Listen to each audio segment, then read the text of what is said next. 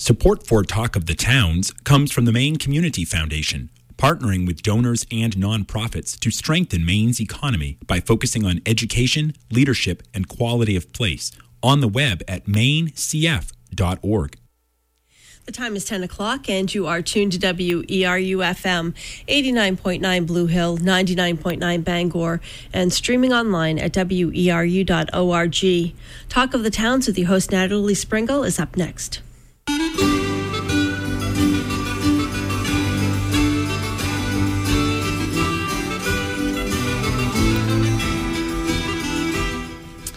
Good morning and welcome to Talk of the Towns here on WERU. We try to go beyond the headlines to make sense of the issues facing Maine communities, to share what works, to seek alternative solutions.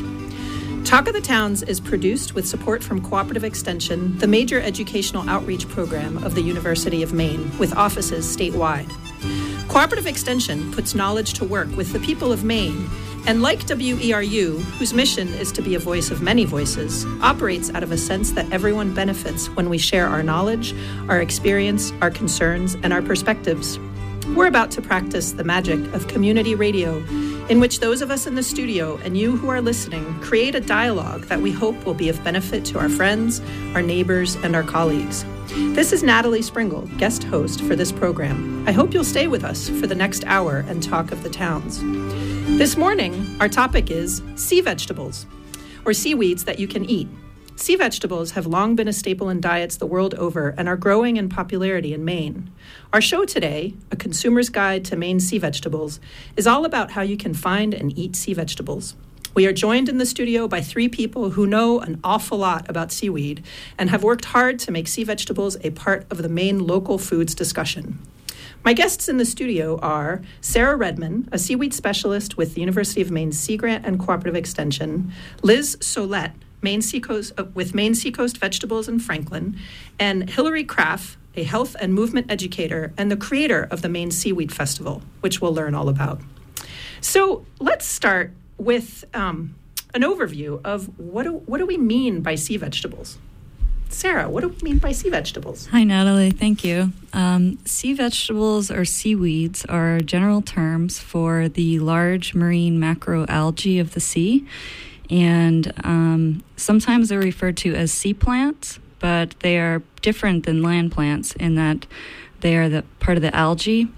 And um, when we say seaweeds, we're sort of including all of the marine macroalgae. And these seaweeds are divided up into three different groups browns, reds, and greens.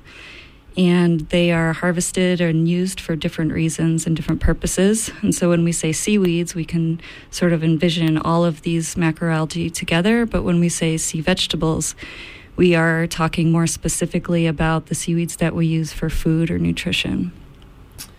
Great, thanks. Um, so, Liz, you uh, actually, no, let's start with Hillary.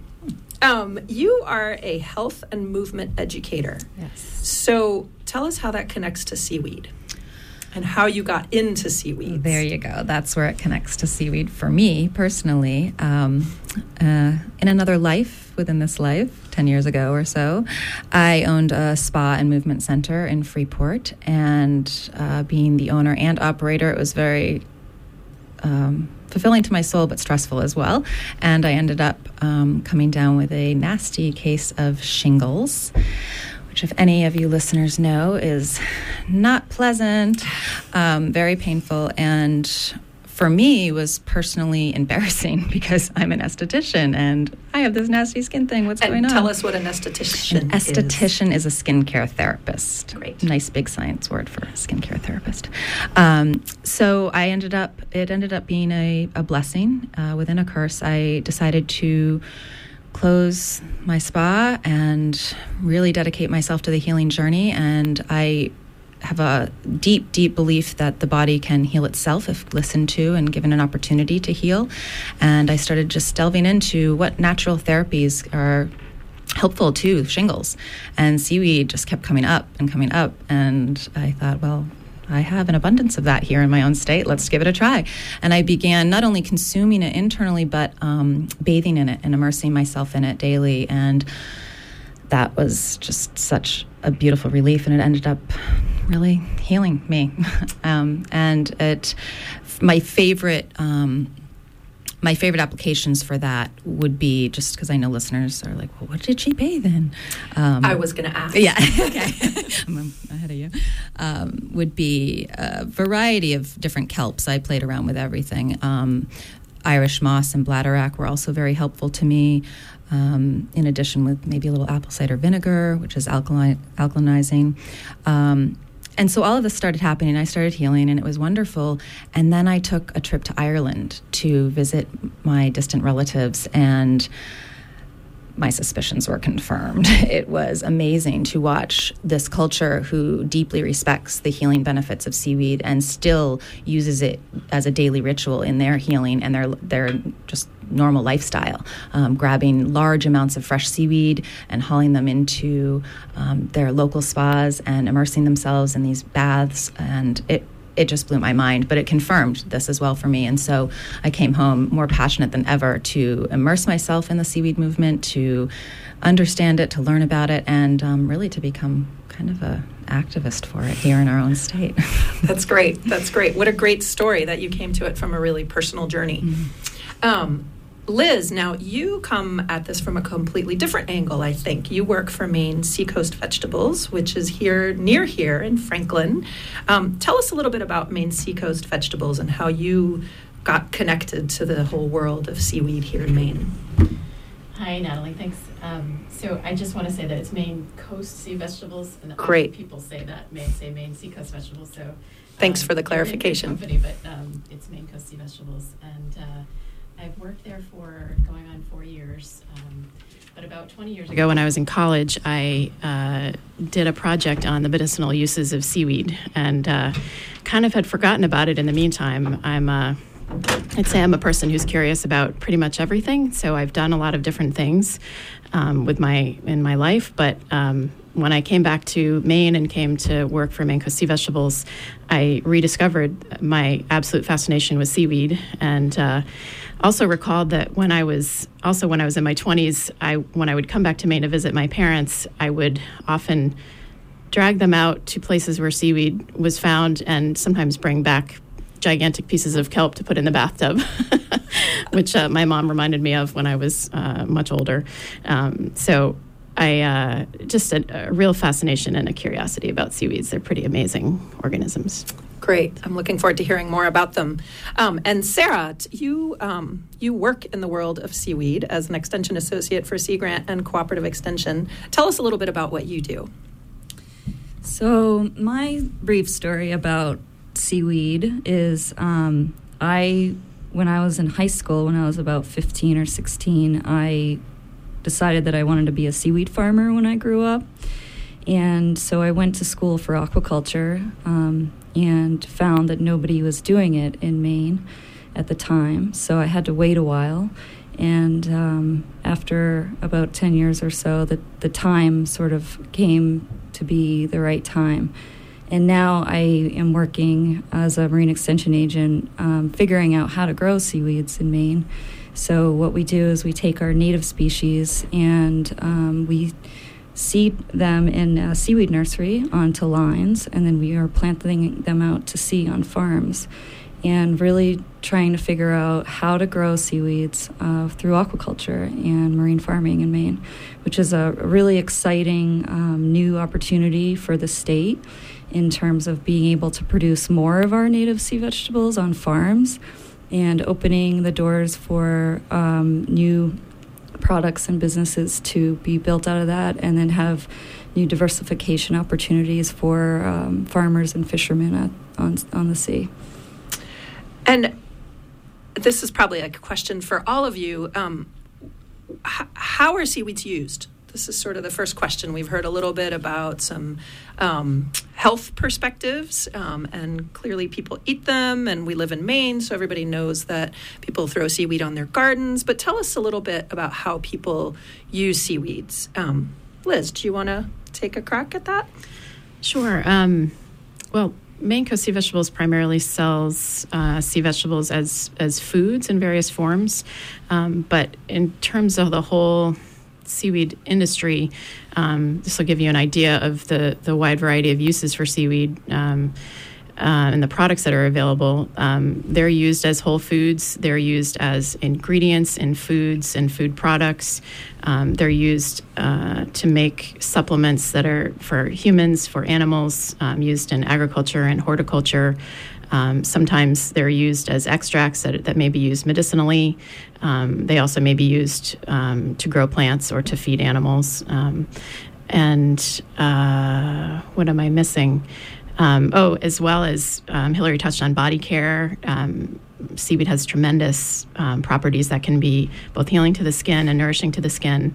Um, and uh, many cosmetic products can have seaweeds as ingredients. I'm sure I'm missing something. Anyone want to jump in? Well, there um, is a whole global industry using seaweed extracts, um, and these extracts are the polysaccharides pulled from the cell walls of different types of seaweeds. Uh, these are primarily the uh, alginates, the agar, and the carrageenans, and these extracts can be found in, in our daily personal products that we use um, and have a wide range of applications for their gelling and stabilizing properties. And so, in terms of uh, seaweed products, that's sort of a, an extract in a whole other industry that's used uh, all over the world and um, can be found in things like ice creams and printing inks and um, uh, food products, frozen foods, and all sorts of different applications in, in those industries. Great. So we might be eating seaweed and not even knowing it. I think um, it's safe to say that everyone has eaten seaweed because of uh-huh. those extracts, because it is in so many products that we commonly use um, without without realizing it. Great. Yeah. What would you say, um, Liz, are your customers? What are the, how are they using the seaweed that they're getting from your company? Um, let's see. Well, we we started initially. Maine Coast Sea Vegetables started in 1971, um, and um, started with what we call whole leaf, sort of more traditional forms, um, where the seaweed is harvested and dried, um, and then used um, in cooking and eating. it varies from things like dulse and even laver or or even sea lettuce that can be eaten sort of as is. They're they're thin, sort of leaves. Um, that's the way the seaweed grows, and so they, you know, you can just pop dulse in your mouth and eat it as a snack. Um, to things like the kelps and alaria um, that require some soaking or cooking because they're they're quite tough if you just try to chew them. Although we do have some customers who swear by just taking a piece of kelp and put it in their mouth and they almost like jerky and they'll just chew on it for a long time. Um, so it's it's definitely a wide range, and we have people who have been using our seaweeds for decades um, to people who are brand new to seaweed and call us. And sometimes we joke that uh, we feel a little bit like the seaweed hotline because people ask us every kind of question you can possibly imagine about seaweed. Um, but that's one of the fun parts of our work, I would say. Um, and it's great to see people who are in, uh, just discovering seaweed for the first time and wanting to feed it to their families, you know, their children, um, use it themselves, use it for healing, use it for nutrition, um, whatever. I have a seven year old who is a huge fan of just chomping on nori sheets. And when we go down to the shore, I encourage her, and she likes to taste whatever's on the shore, mm-hmm. um, which is somewhat fun. Um, but which leads me to another question, um, uh, Hillary. When um, you sort of discovered this world of seaweed, and you commented earlier that we live in an area where seaweed is pretty accessible. So, what did you do? How did you know what you could go gather? Did you go gather yourself, or did you go to a market and pick it up? How, how did you go about that as yeah. a as a budding seaweed consumer? Well, I was going to add that I am also a Coast Sea Vegetables uh, customer, and that's basically where I I went for my source because I trust them, and I was a novice and did not know how to harvest my own seaweed at that time. Um, thankfully, I've been guided by Sarah in that, and now can um, forage, although she's always bringing me fresh seaweed, so I don't ever need to do that, thankfully. Um, but I, I, would say if you're if you're not um, sure to to to access your seaweed from a trusted source such as Maine Coast um, and they ha- offer so many beautiful different uh, not only varieties but but um, options in that you know I could get whole leaf or powdered. So the powdered mixes really nicely into a bath of maybe with some salts or sugars and. Um, and but then it's really fun to also bathe and wrap yourself in whole leaf because for me it just it, there's something very sacred about it. It's a it's a return to nature and and to that beautiful ocean that we are blessed to live here near in Maine. And the, those um, some of those gels and extracts that Sarah mentioned, when you when you take seaweed and you put it in the bath water, they the seaweed expands as it rehydrates and it releases these gels, and it's absolutely amazing what those gels feel like, and they're so um, nourishing and soothing to your skin. Um, but it's it's kind of hard to imagine how amazing that gel is until you've experienced it. And I, that's a use that I would highly recommend. Oh yeah, once you try it, never go back to regular bathing again. I, I would say um, too. We we do have a number of really great sea vegetable companies in Maine, and Maine is actually a leader in the U.S. in terms of having a traditional um, wild harvest industry, and so we have um, quite a few um, wild harvest companies that sell um, dried sea vegetables. So a quick Google search will bring up a number of companies for if you're looking for a source of seaweeds, uh, it is recommended that you go ahead and, and, research the companies that are out there and providing um, clean, safe uh, seaweed to get started on. And you can find these at most of your health food markets and at some of your local grocery stores. Um, and you can always order all their products online, and they all have really great um, resources on their websites in terms of what they are and where they come from and how they're harvested and how to use them. And so it sounds like there's sort of two sources. You can either go to your local health food store or co op or place nearby to purchase what is on the shelf, and you might end up with some great stuff from Maine Coast Sea Vegetables and other great companies in the region. Um, how many companies do you think there are in Maine at this point who are selling seaweed products? There are about a dozen, um, like give or take one or two. Um, there's about a dozen, and as Sarah said, they range. Um, not all are are food uh, like human food producers. Some produce ingredients for other products. Um, about half of them are um, primarily focused on food products, and they range in you know there's um, sort of almost one person operations to um, nothing that's really super large, but um, small to medium sized businesses, I guess I would say. But there's a great diversity within the seaweed industry in Maine in terms of um, business models, um, you know, the size of the business. Um, one one theme, though, I think that really is striking about the seaweed industry in Maine um, is it's. Uh, I, I think it's relatively unusual in terms of sort of the breadth and the depth over and especially the consistency over time in terms of how committed people who run seaweed businesses in Maine are to sustainability and to the value of the resource, not just as a moneymaker, but as a something of beauty, something that is beneficial to people and to animals and plants, and just a deep respect for this natural resource that these businesses are based on. Um, and that that struck me when I first started working in the seaweed industry in Maine, um, just how how strong that commitment is, and um, and I you know I have great respect for the people that I have uh, interacted with who run seaweed businesses in Maine. Mm-hmm. That's great. That's great. Um, so so getting your seaweed from one of these businesses that sell to consumers is one way you could get it, and then another way for folks uh, uh, is when they're out on the coast. Um, can I just harvest my seaweed when I tell my kid to go ahead and taste that Irish moss? Am I making my seven-year-old break the law? What's the what's the situation there with foraging? So in Maine, um, anybody is allowed to take up to fifty pounds as long as it's not for commercial use or um, for sale, but for personal consumption per day without a license. If you do want to harvest seaweed um, and sell it, then you need to get a seaweed harvester's license from the Department of Marine Resources. And you can find that information online on their website. As a forager in Maine, um, there, it's important to remember a few things. Um, one is that it's important to know the water quality of the area that you're harvesting in. And you only want to harvest clean, attached, living seaweeds for food and um, you want to be very mindful of your impact on the area, and uh, sort of general rule of thumb is only take a small percentage of whatever seaweed species in that area or in the bed, and don't take more than you need. And um, be very mindful of the ocean itself. It can be ever changing and um, dangerous at times. And um, but Maine has a wide range of interesting and, and, unique sea vegetables. All sea vegetables are edible.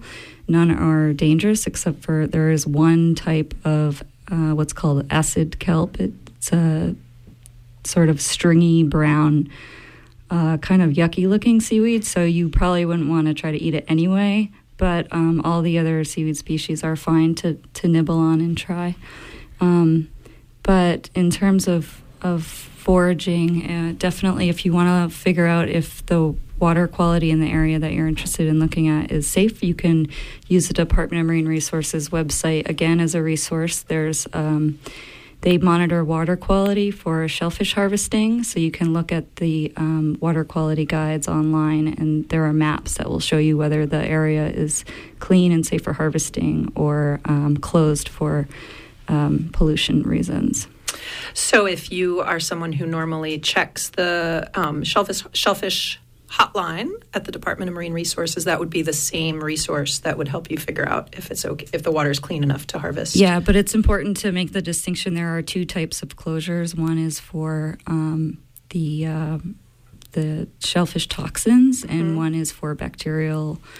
Um, pollution concerns, and so the shellfish toxins shouldn't affect your seaweeds. So that is sort of a separate kind of closure. Okay. so you want to look at the bacterial water quality. Great, thanks for that clarification. And um, another question is um, when you talked about sort of paying attention to not over harvesting in a particular area. Um, uh, one question is if you want to harvest kelp, um, should you harvest from the holdfast, which is the part that attaches it to the rock, or should you harvest from somewhere along the stem and then will it grow back? Mm-hmm. How does that work? So, um, for the kelps and um, most of the seaweeds, the general rule of thumb is harvest above the holdfast and actually leave um, several inches of blade. For the kelps, they grow at the base of the blade, so at the juncture between blade and stipe.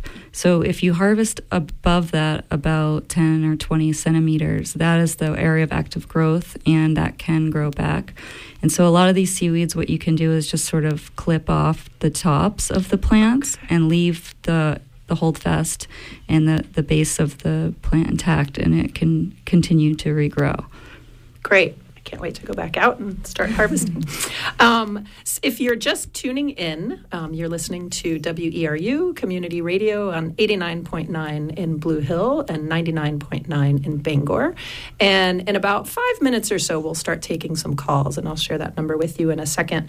Um, and one of the reasons we want to encourage our listeners to call in is because we want to talk about recipes. And we're pretty certain that there are lots of you out there who are already dabbling in um, cooking and eating and trying and doing all kinds of interesting things with sea vegetables. And we'd love to hear some of your favorite recipes. We're going to ask some of our guests for their favorite recipes as well. Um, but before we go there, um, it's I wanted to touch a little bit on how sea vegetables fit into sort of the growing local foods movement that's happening in Maine. I know, is it this weekend or next weekend? Maine um, fair. fair. is happening in Belfast, and there's all kinds of events popping up up and down the coast related to eating um, close to our local land. Um, so I just wanted to kind of hear from you guys how how seaweed fits in. Hmm. I'd like to mention uh, that one thing I am really passionate about um, creating awareness around is um, we are we are so um, focused on superfoods and supplementation in our diets these days to gain better health. And really, seaweed covers all of that. Seaweed is a superfood. It's our local superfood right here. Um, it also has, for me, it is my multivitamin. It is my omega threes. Um, And one thing I really think that's so cool about this being in the local food movement is that as we look at being in the state of Maine and celebrating our seafood and fisheries, this is a way for all to be included, including vegetarians and vegans, and we can all celebrate seaweed and, um, sorry, seafood. um, and uh, participate in supporting our fisheries. So that to me is a key point to mention. So uh, you just used the word fisheries. So it's interesting to think about seaweed. I think most times people might not necessarily think of seaweed as fisheries, but clearly it's a product from the sea. Um, so we're looking at it as a fishery. Mm-hmm.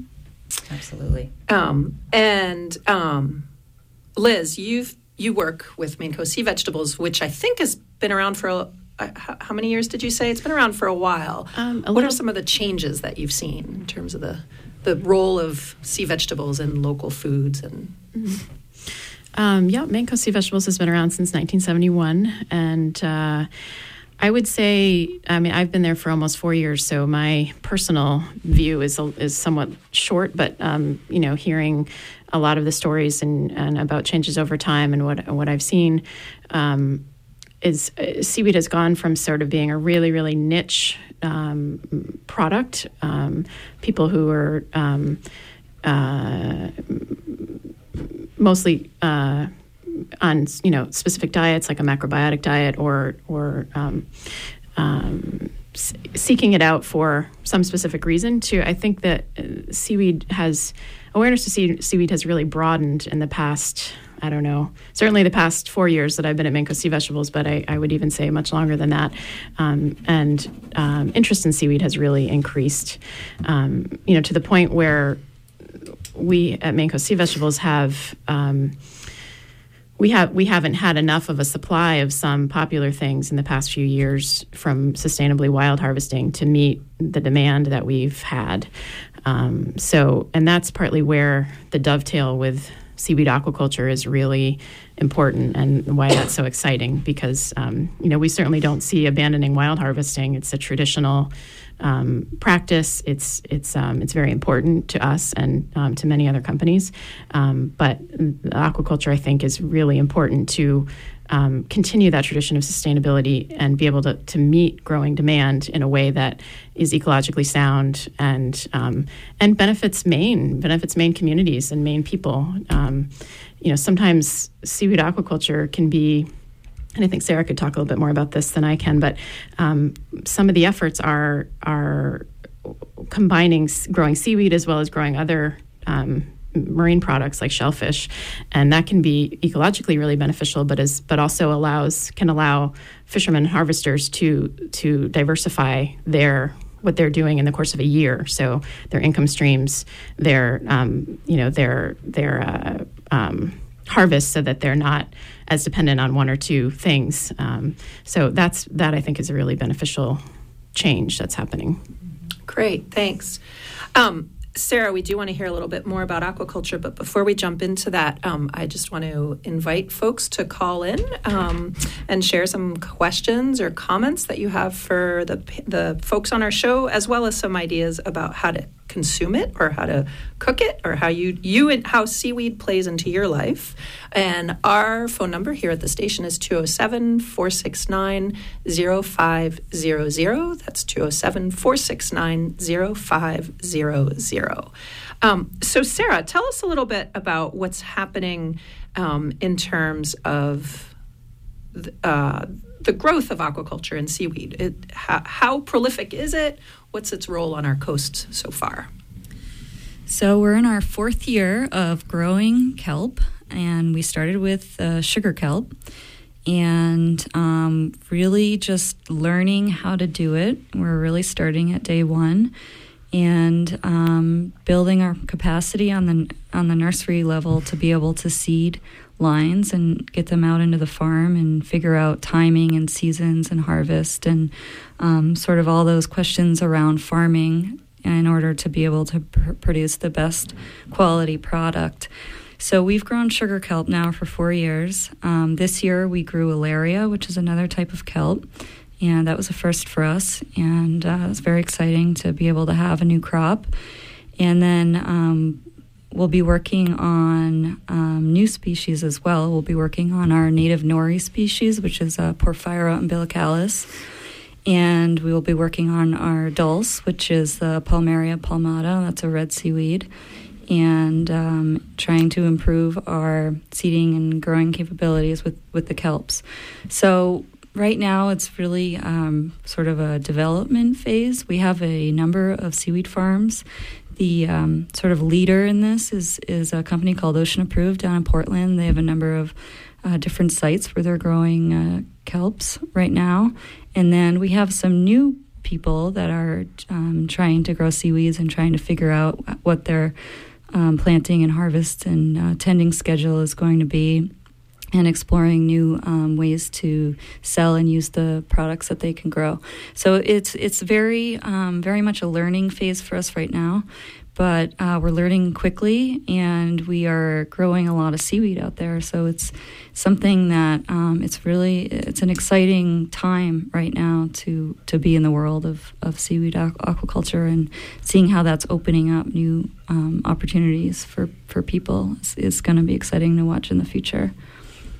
And I just want to add that these beautiful, beautiful kelps that are growing on these lines right now are some of my favorite favorite products to consume. There's something about them that just there's a delicacy there, um, and as an artist, um, which we haven't mentioned, using it in art forms, um, it it is just the most amazing um, fiber to use in my in my art right now. So I just I, I, there is a difference. There's a different uh, obviously uh, there's a difference, but I I think it should be celebrated and highlighted, and it really is something to um, get your hands on if you can. Demand it so we can supply it. That's a great point. Yeah, how much of a demand is there? It's part of the um, the fact that not a lot of people realize the amazing resource that we have right here. People are more familiar with seaweeds or sea vegetables in terms of Asian cuisine. They're um, most people have had seaweed salad at a restaurant or they've eaten sushi and, and they're familiar with no, the idea of nori rolls. Um, but what what we're really trying to share and highlight is the fact that we have a number of, of really amazing um, sea vegetables right here in Maine, and just trying to share that with with people and uh, just show them how to use it and how to cook with it and give them an opportunity to try it and the the um, reception of that is is amazing. amazing. and people are very very interested and they want to know more um, so I think it's just a matter of, of education and awareness and, and getting the word out there. Well, that's exciting because um, I want to hear a little bit about how to cook with it. Um, and so um, I want to hear one of your favorite recipes from each of you. How do you like to eat it? Um, well, let's see. I, I love dulse, and dulse is one of those um, sort of thin, leafy sea vegetables that um, I mentioned before. It's red, as Sarah said. It, I mean, it's one of the red sea vegetables, but it's um, sort of reddish purple to pink in color. So it's really beautiful as well. Um, it's great just to snack on right out of the bag. But um, if you if it's a smoked, which Sea Vegetables makes a smoked dulse product. Um, it is really, really wonderful in pea soup. So that is one of my favorite uses.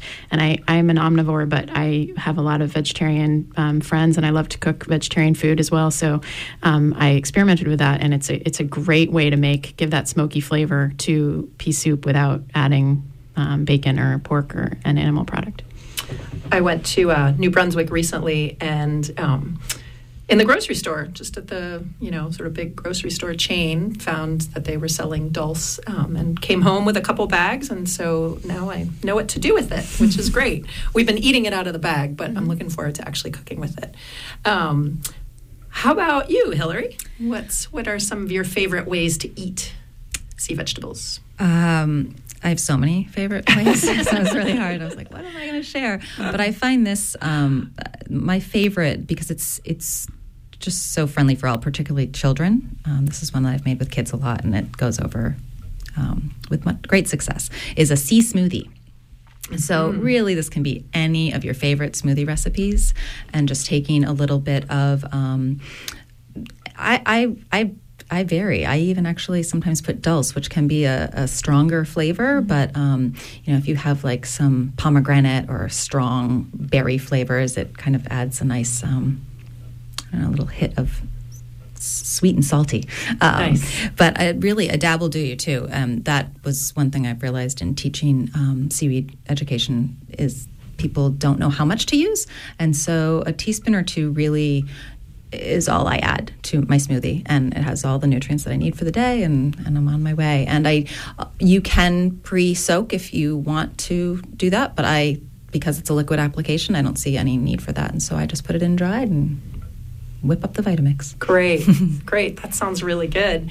Um, if you who are listening have any favorite ways of eating seaweed or questions about how to cook the seaweed that you have purchased or harvested, um, give us a shout. Uh, the number at the radio station here is 469 0500. That's 469 0500. Sarah, how about you? How do you like to eat it? And I know that you eat it in all kinds of different ways because I've had the great joy of eating what I think, if I recall, were kelp dilly beans, Kelp stipe pickles. kelp Yes. stipe pickles. They were really Dilly good. stipes. Dilly. Yeah, there was Yeah. dilly taste kind Yeah. of in there. Yeah. Um, so give us, tell us what, what your favorite recipe is. So I have um, a number of jars uh, at at hand in the kitchen. Um, it's I find it really easy to to have flakes um, on hand, and it's so easy to just add it uh, a little bit to all the food that you eat to sort of give it that extra hit of of minerals and nutrition.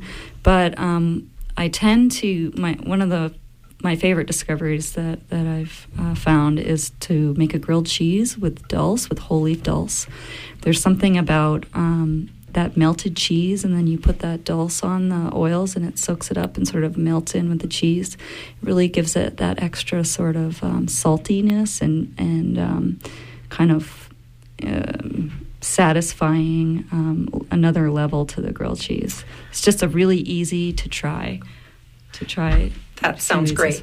That sounds great. I'm excited to have now two recipes Yes. with my bag of dulse from New Brunswick. Um, I think we have a caller on the line. Um, so, uh, eh, welcome to the show. And if you want to just state your name and um, share your comment or question. Hi, this is Anna. Hi, And, Anna. Um, I have a question, but I just realized I have a recipe too. Great. um, so my question first is, um, I was gathering uh, like bladderwrack off the shore uh, for gardening, and it was it had it was some of it was bright green, like Kelly green, which I hadn't really seen before, and I was wondering if anybody knows why it would be turning that color. That's a great question. I was like a little concerned about pollution or something, but I just wanted to know if anybody knows. Was it uh, definitely bladderwrack, or, or or could it have been that there were some other sea vegetables? Or No, did- yeah. it was just that. Yeah. 'Cause, uh, seaweeds sometimes when they're well not sometimes but when they're cooked they can many of the kelps turn a bright green so i don't know if somehow Oh, they was in warm water at you know got stuck in a little pool of water and at low tide and it was a hot day i don't know if that could have turned it green. Does green bladder rack turn bright green when you cook it? I haven't noticed that. yeah that's a good question i've actually never used bladderwrack that way so i don't know for sure Uh, so I boiled it up one time to make like a liquid kelp for my gardening, Mm. but it didn't turn bright green. So you don't know. Do any of you have any sense? I mean, if this was just stuff that was washed up as wrack on the shore, hmm yeah. I mean, I mean, exposure to to light and bleaching and drying and then being rained on again will can affect the pigments and pigmentation Oh, of okay. seaweed. So yeah, you can get a whole variety of different colors. Yeah, I never had seen that before. Yeah. So um, this is the way we've been eating uh, sea vegetable lately. Is just using the um, like granulated kelp and powdered dulse. Um, we uh, dry fry pepitas um, and then add dulse and um, soy sauce and and throw it onto our salads, and it's really good. Mm. that sounds great Yeah, thank Really you for that. and you can put it in, you know, make a bunch, put it in a jar, and just throw it on your salad. So That's great. it's a good way to nab the sea vegetables without any trouble. I'm seeing a lot of nodding in the studio right now. Uh, I'm like a recipe that I haven't heard of. Wow. That's great. Okay, well, thank you. That's great. Thanks for your call, Anna, and, and good question. And I believe we have another call. So, caller, if you want to share your name and um, give us your question or your comment. Hi, my name is Claire, and um, my concern has to do with, um, you know, I'm aware of how healthy and nutritious uh, seaweed and sea vegetables are, and seafood for that matter. Um, but I'm also aware that there uh, is a lot of mercury contamination in the Atlantic Ocean and in particular pockets along the coast.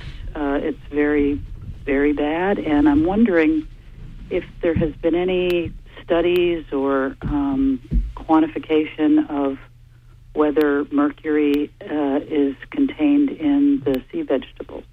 That's a, that's a really great question, um, Claire, and thanks for bringing it up. And I know that um, Liz and her team at Maine Coast Sea Vegetables have been paying a lot of attention to this because it obviously impacts, potentially impacts the industry. Um, so, Liz, what, do you want to tell us a little bit about what you guys have been up to on this front?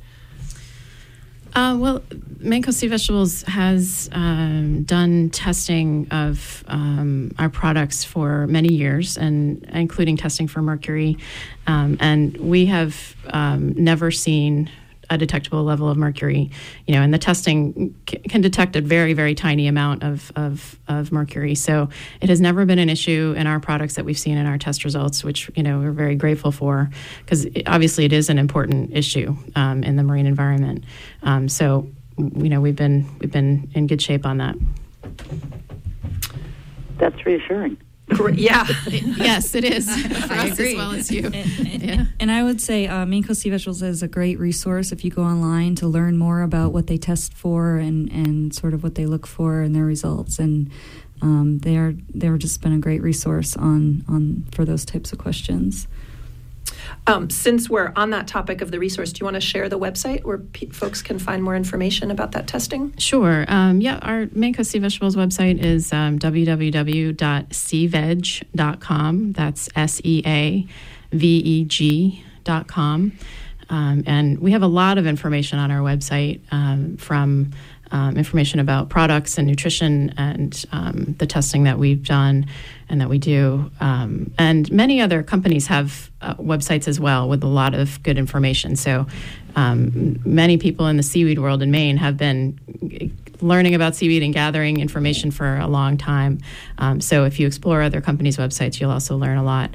Um, and along that line, um, I neglected to mention earlier that there there's also a Maine Seaweed Council that I think all of us in the room are part of, except for Natalie. Um, um, and uh, the Maine Seaweed Council was formed in the early 1990s, and it is made up of um, many companies as well as scientists and um, advocates for um, seaweed and marine enterprises in Maine. Um, and that website for the Seaweed Council is www.maineseaweed.org.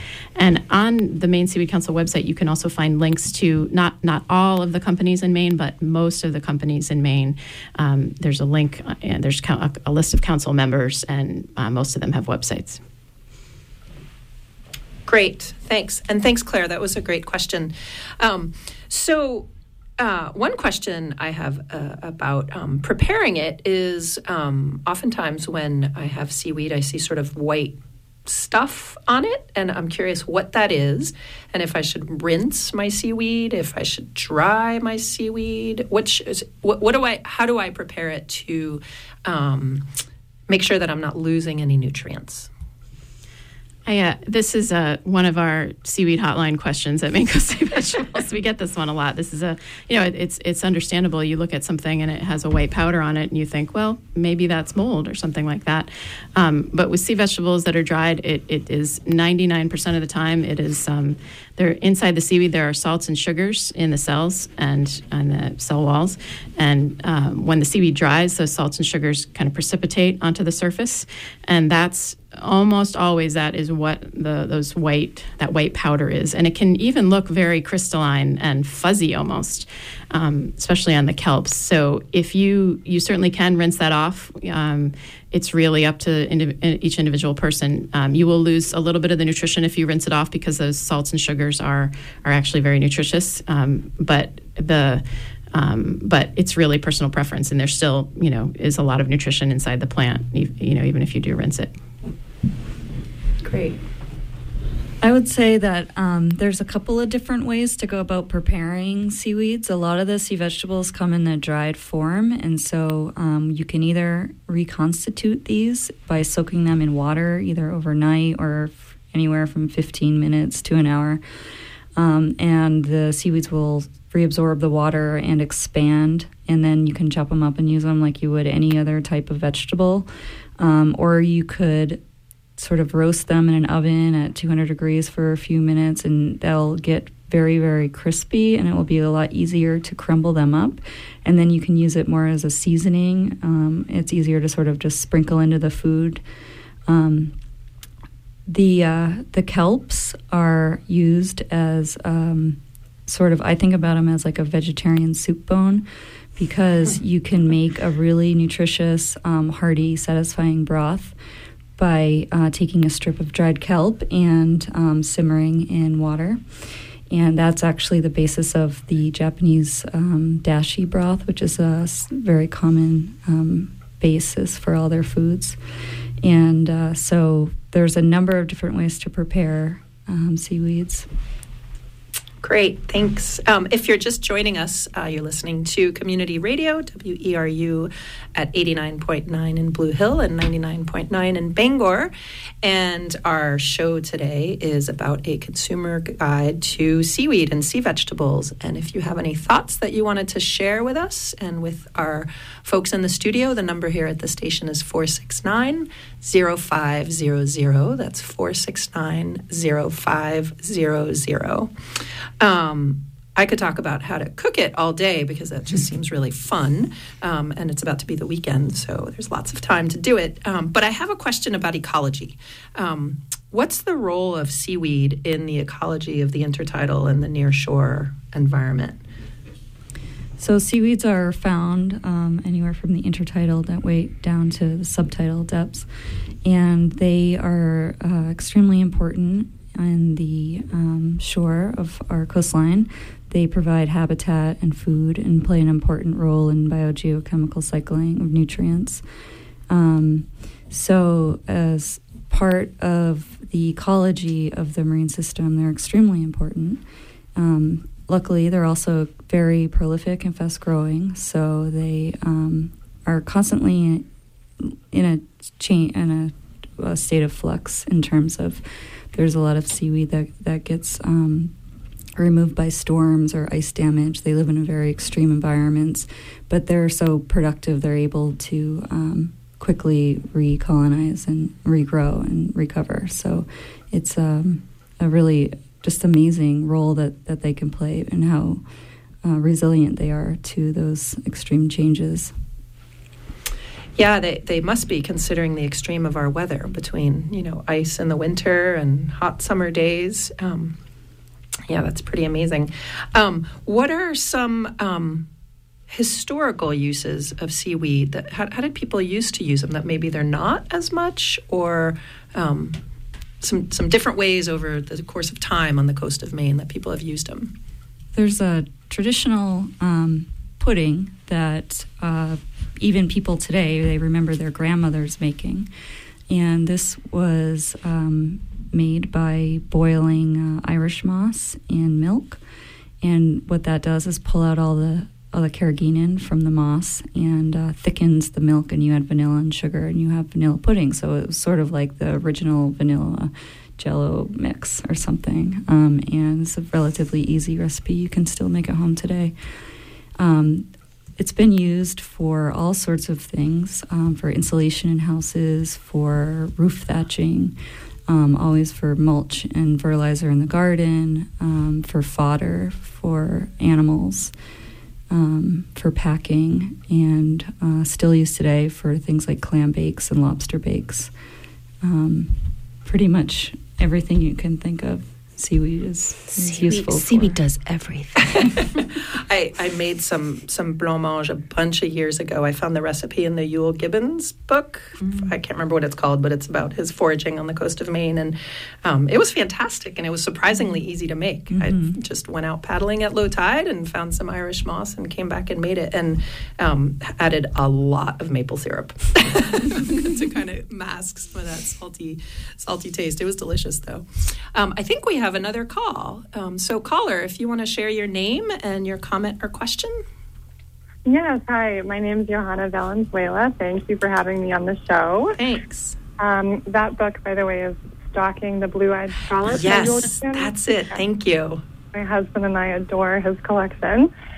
Um, the recipe I was calling in with was just um, a mere suggestion of adding the sea lettuce and possibly, probably other kinds. I like the mild taste of sea lettuce to my kimchi or any sauerkraut or fermented vegetable I might be making.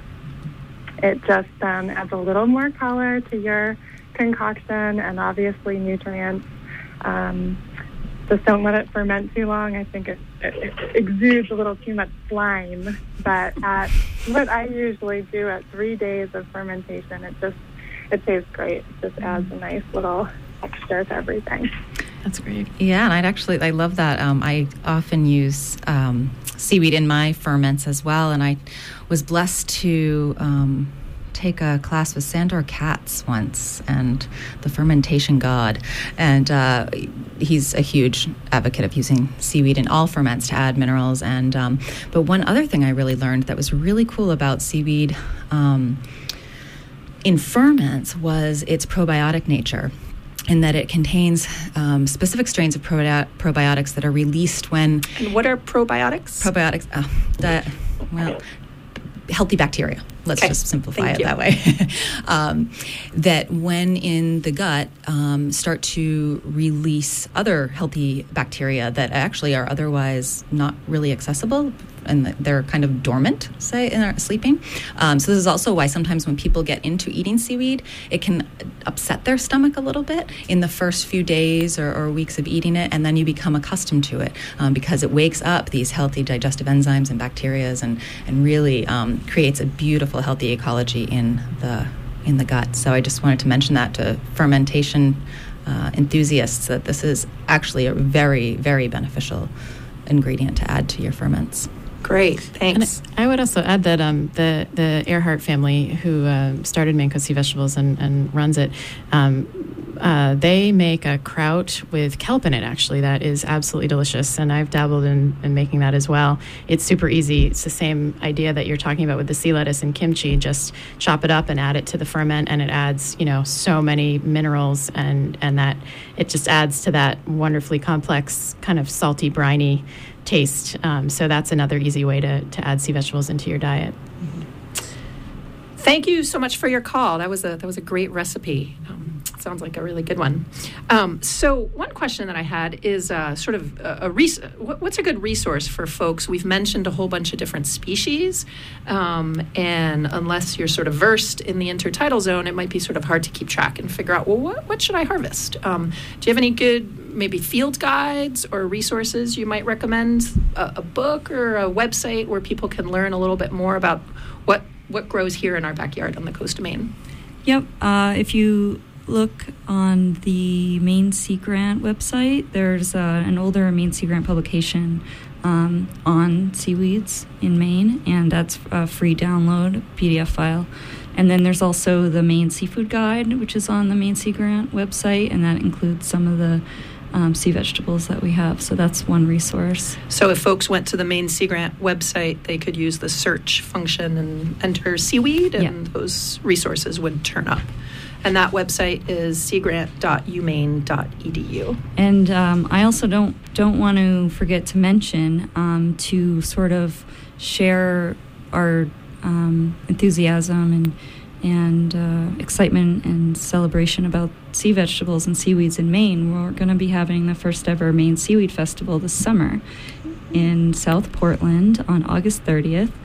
and that's going to be at uh, Southern Maine Community College. And the website for that is seaweedfest.com. And Hillary is organizing that event. Do you want to talk yeah. about that for a minute? Yeah, sure. that'd be yeah, great. Tell us all about sure. it. Um, yes, it is an educational celebration, all things seaweed, and really. Um, this kind of ties together all of my experiences of seaweed and what I want to share with the world. It has so many diverse applications. It is unbelievable to me. And, and even in, within this segment, I've learned new ways. So I, I, just I think it's so great when we start to share these stories and educate and create awareness around this. Um, it's also going to be a celebration of, of Maine seaweeds and our industries and, and aquaculture efforts that are going on here in, in Maine. Um, but I really encourage you to go to the website, check it out, sign up because we're going to continually update you. So it's always fresh information coming at you. And if you want to, uh, get social with your seaweed, um, please follow us on Facebook and Twitter and Instagram. And um, I, I, do want to add that within this uh, Seaweed Fest thing, um, we're really trying to start this movement. When I mentioned before about how everyone can celebrate the seafood and fisheries here in Maine, uh, including vegans and vegetarians, um, we've started a little movement called Seafood Saturday. So uh, hashtag Seafood Saturday. Share your pictures with us on Facebook and Twitter and Instagram. And I, I just I really sea- want to get that movement. Seaweed is seafood too. Exactly. and tell us the Seaweed Festival website one more time. Seaweed Festival website is seaweedfest.com. And the Maine Coast Sea Vegetables website? Um, seaveg.com, S E A V E G.com. Great. Thank you. We um, have come to the end of our show. Um, we've come to that time when I'd like to remind you that this program was produced with support from Cooperative Extension and the Hancock County Extension Association. With offices in each county, Cooperative Extension is the major education outreach program of the University of Maine. Our radio collaboration with WERU began in 1990 and continues with your support.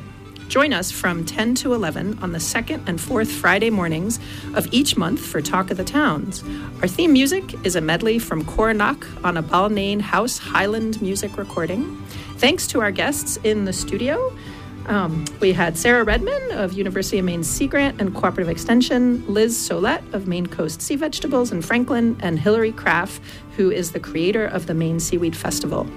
Um, thanks to those who listened and called with their questions and experience, and special thanks to our underwriters. Thanks to Amy Brown for engineering our program, and stay tuned for On the Wing with Joel Raymond. Ron Beard will be back next month. This is Natalie Springuel, guest host for Talk of the Towns, wishing you a good morning.